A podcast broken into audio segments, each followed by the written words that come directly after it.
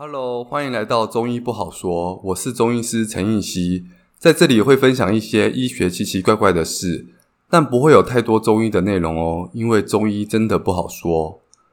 有些学弟妹会问我，读中医系、医学系出来当医师到底好不好？今天我们来谈谈当医师的优点与缺点。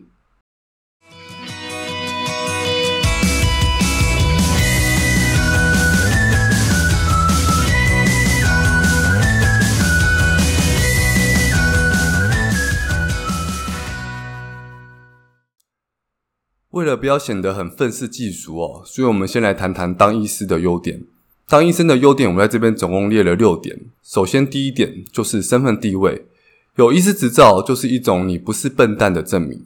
就算你拿到医师执照，不去当医师，去做任何的行业，都会使你的身份地位不会太低哦。你改去卖鸡排，摊贩外面挂着你的医师证书，别人还是会觉得你很厉害哦。或是你想追求自己的兴趣，改去当画家，名片上印有医师的资格，别人不会太瞧不起你。就算你要走演艺圈，有医师执照也不吃亏啊，别人会觉得这个人是医师业，马上跟其他的艺人有鉴别度。所以，医师执照不只是法律上你可以行使医疗行为的权限，更是一种身份的证明。而且，就算是有钱人，一样要面对生老病死这些问题。有钱人多半有点年纪，多少有点病痛。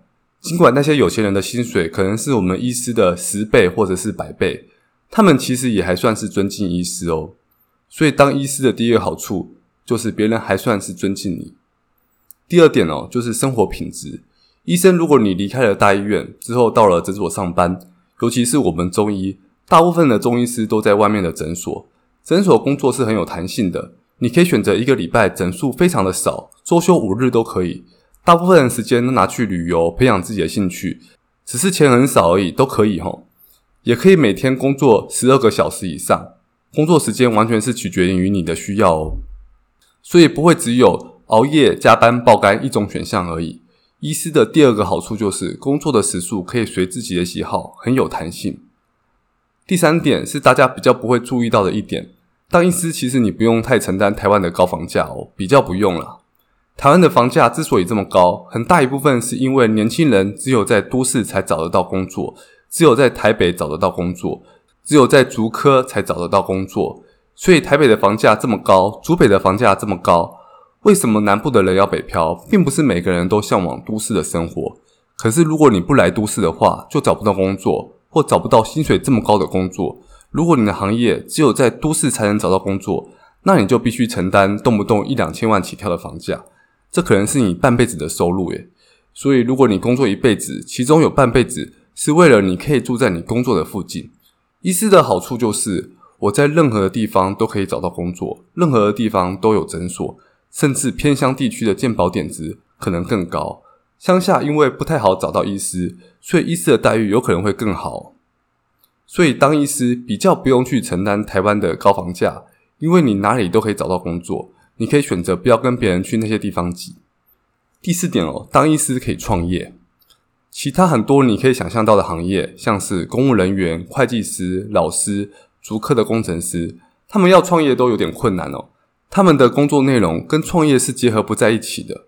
如果有在投资的朋友，大概就能理解，越积极投入市场，产生价值的资金，报酬越高。所以创业的报酬大于股票、房地产的报酬。股票、房地产的报酬又大于黄金、外币的报酬，所以你看世界上最富有的前几名，就只有巴菲特是靠股票，其他全部都靠创业哦。当医生有个内建的创业方式，就是可以去开诊所，而且医师的有生之年一定有能力让你可以这样去做。只是创业也是有赚有赔啦，很多没开几年就倒掉的诊所也很多。当医师的第五个好处，就是医师想要有点名气是不难的。假如一般人写文章想投报社，可能没人理你，除非你真的文笔很好，很有见解。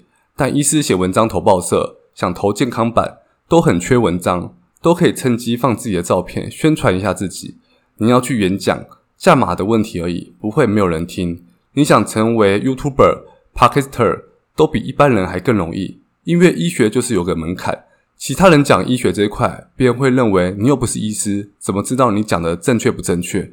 而且不是医师，你就没有临床的经验，所以，如果一个医师想要高调，要小有名气是不难的，绝对比其他行业还来得容易。当医师好处的第六点哦，你的专业除了可以赚钱，还可以帮助到你身边认识的人，包括你自己。因为医学就是一个很实用的专业，每个人都有身体啊，每个人都会生病，而且所有的疾病哦，都是预防胜于治疗的。但往往一般人都是得了某个疾病才去了解这个疾病。而医生是本来就了解这个疾病，所以医生对于自己身体的症状的警觉度可以比一般人还更高。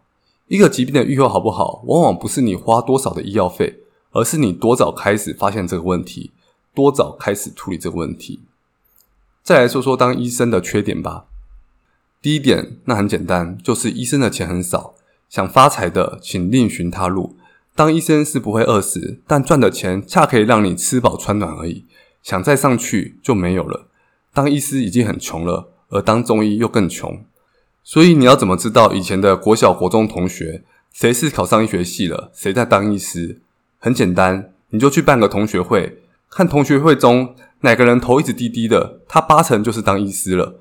因为医生的薪水实在是太低了，所以他会一直低着头，怕被别人问到他的薪水。第二个当医师的缺点就是当医师要拼命的读书，但是不用动脑。能读医学系的人多半是聪明人。对一个聪明人来说，最大的惩罚就是不让他动脑。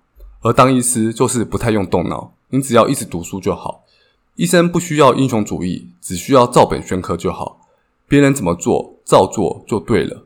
所以，当你确定录取医学系的那一刹那，你的人生就注定平凡了，因为这份工作。你来做，跟其他人来做没什么两样。